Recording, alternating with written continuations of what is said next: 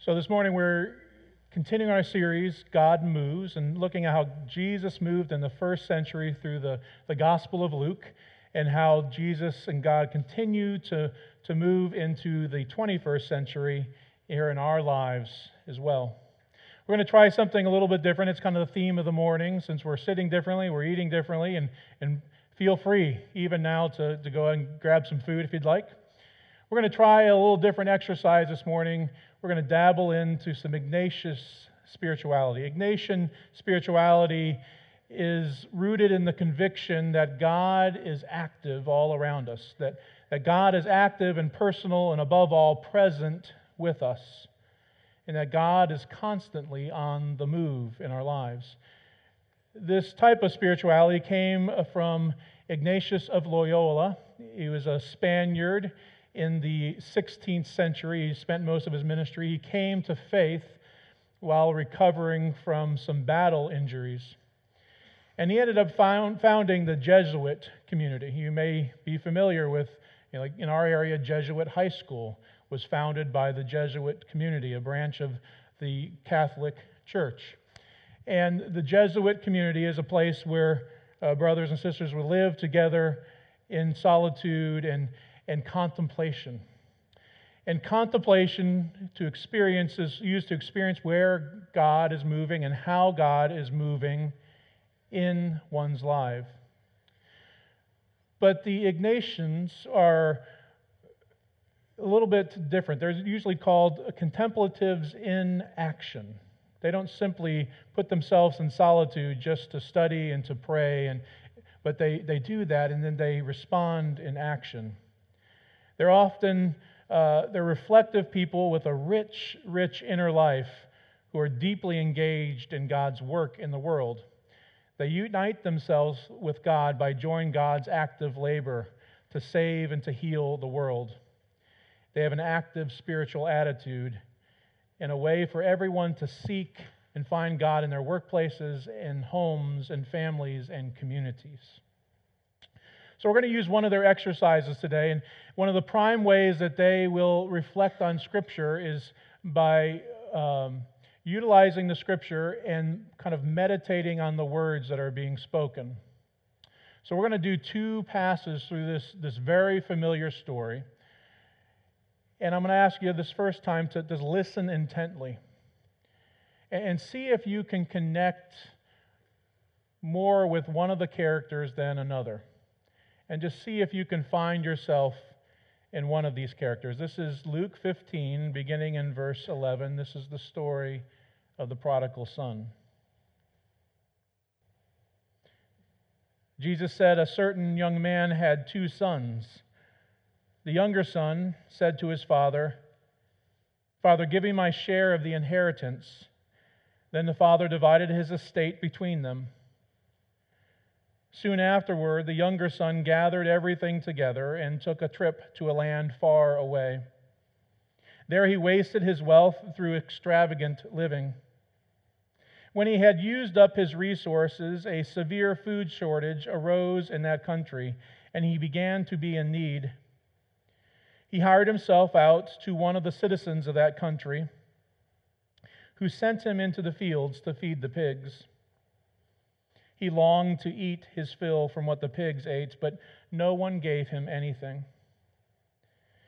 When he came to his senses, he said, How many of my father's hired hands have more than enough food, but I'm starving to death?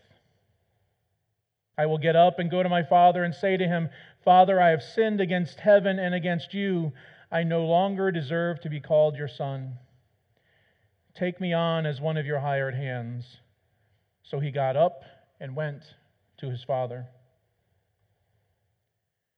While he was still a long way off, his father saw him and was moved with compassion. His father ran to him, hugged him, and kissed him.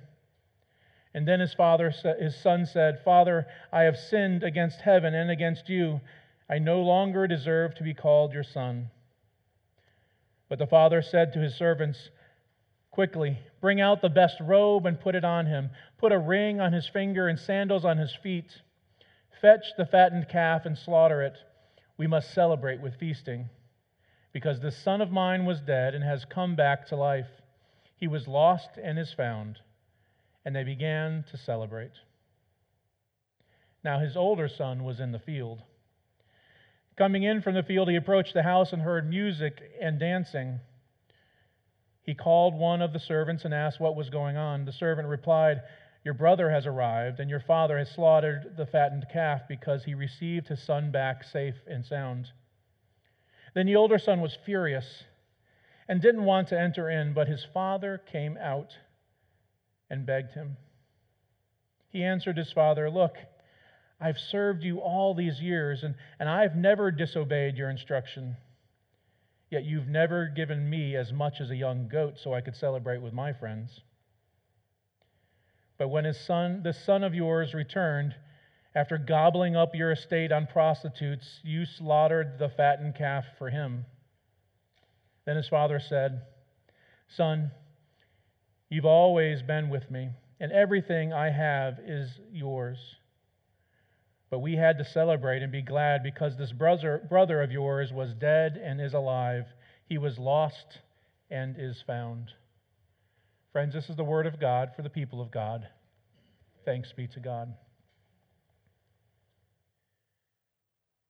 So, hopefully, in that first reading, you may have found some connection with one of the characters a little bit more than another.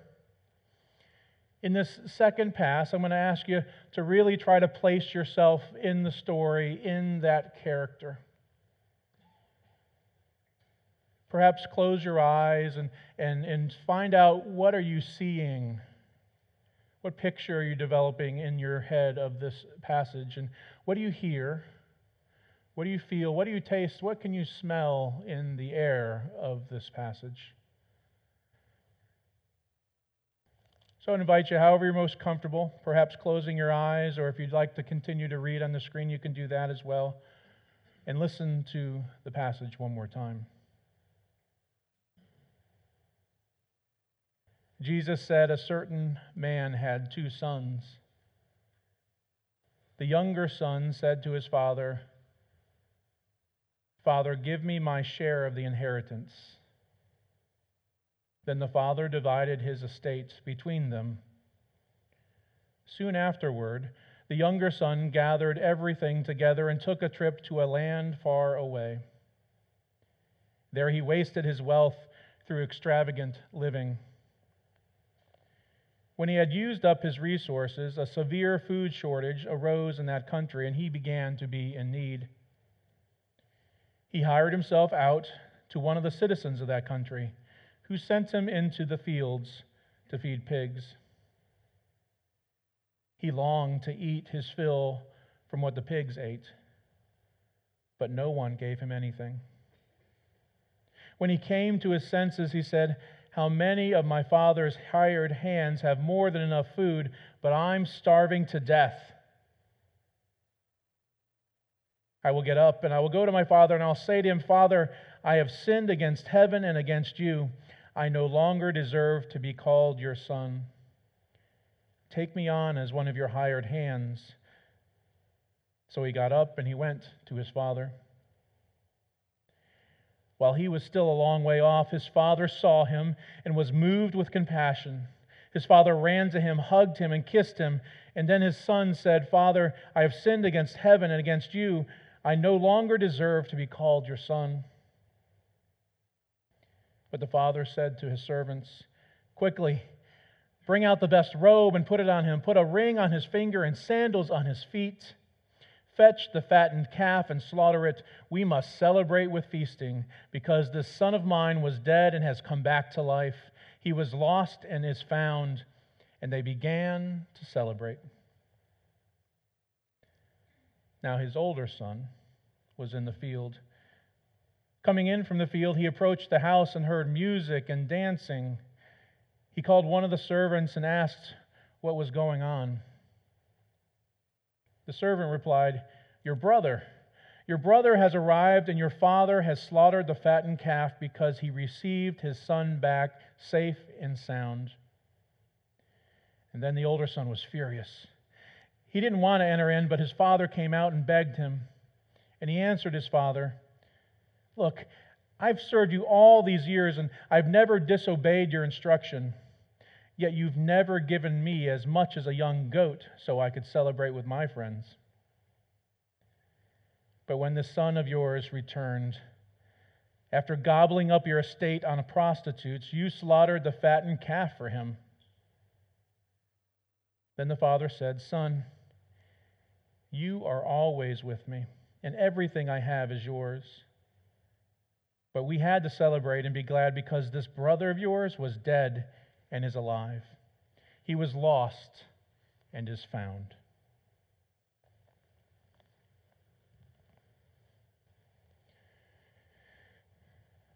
So, where might you find yourself in that story? That parable that Jesus told? Maybe you're that younger son this morning.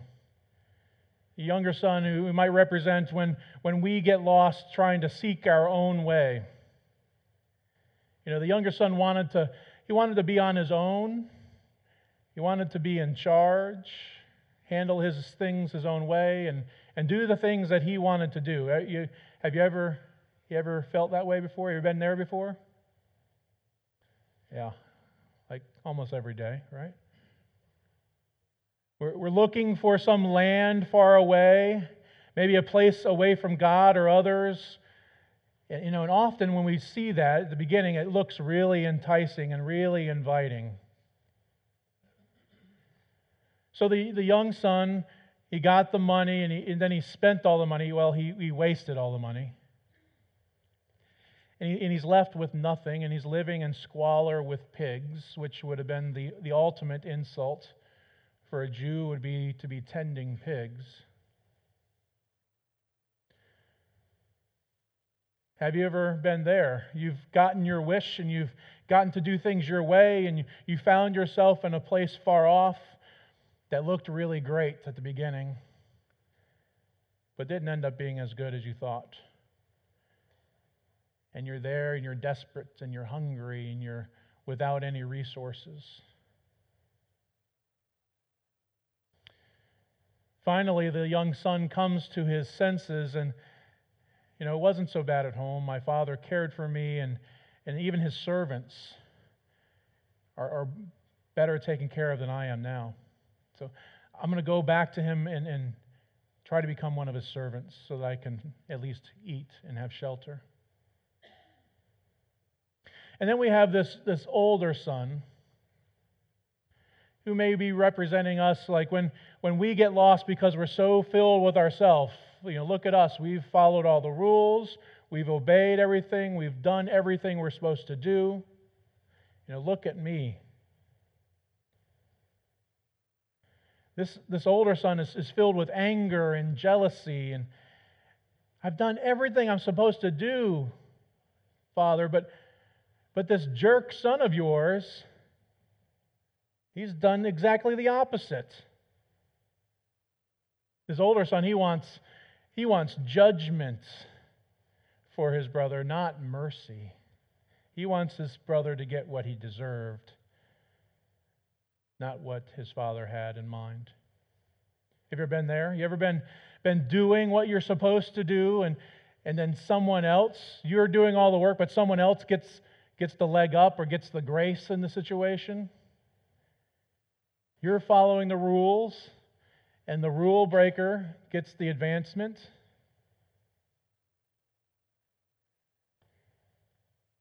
The older son's like, well, what's, what's the big deal? This, he was a goof off and he just comes home because he doesn't he's lost all your money why are we throwing a big party for that why are we celebrating that but the father the father has a completely different outlook and no matter where we might find ourselves in this story the, the father our Father, God, is eagerly waiting for us to come to Him. No matter if you find yourself in the, in the character of the younger son or the character of the older son, the Father is waiting for us. And, you know, the response to the younger son is quite extraordinary. Many of you, as parents, have experienced that kind of a prodigal child, or maybe you were that prodigal child. And I can just, as a parent, I haven't always had that reaction when my son or daughter has come home from times of lands far away. But this father's response is extraordinary. He's daily out there, daily watching for his son. And he sees him far off down the road, and we're said it's, he's filled with compassion. And, and he ran to him. Now, friends, first century men in the Middle East didn't run. It was undignified. It's not something that they did. To do that, they would have to kind of gather up their robe and hike it up and tie it up to run, and that would expose your, the lower half of your body, and, and that was undignified to do. They didn't run. So, but we were told that this father runs down this road because he's filled with compassion. He, and he, he greets his son and he, he clothes him with a robe and, and puts this ring, this family ring, that symbolizes his restoration as a son, not a servant. The younger son just wants to be a servant, but the, the father says, No, no, no. You're my child. And then he threw him a great party. But I think the, the response to the older son is equally as extraordinary. Different, but extraordinary, still the same. That in spite of the older son's anger and bitterness and resentfulness and jealousy, the father continues to love him. Even when the older son doesn't want to enter into the party and is outside refusing to go in, the father goes out to him still. And he says, in response to this older son, You know, everything I have is yours. You've been with me this entire time. Everything you want is here for you. I give it all to you. But your brother, your brother made a different choice, but your brother suffered a great deal and is now back. And you've been with me this whole time, and you didn't have to experience that suffering. But everything is still yours. So, friends, wherever you find yourself in this story this morning, I want you to know that God longs to gather all his sons and daughters to God's self. Gather them all together, regardless if they went to a land far away at some point or they've been right on the family estate the entire time. God longs to gather all God's children. In fact, that's why Jesus gave up his life just for that to save and to rescue and redeem us all.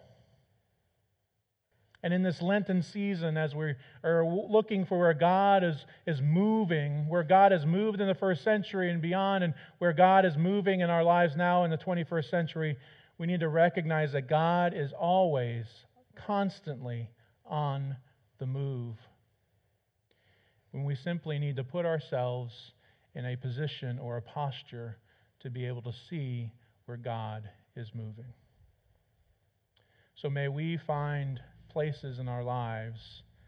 So, like the Ignatian spiritualists, we can put ourselves in a posture where we can see and hear and feel and taste and smell where God is moving in our lives. Amen? Amen.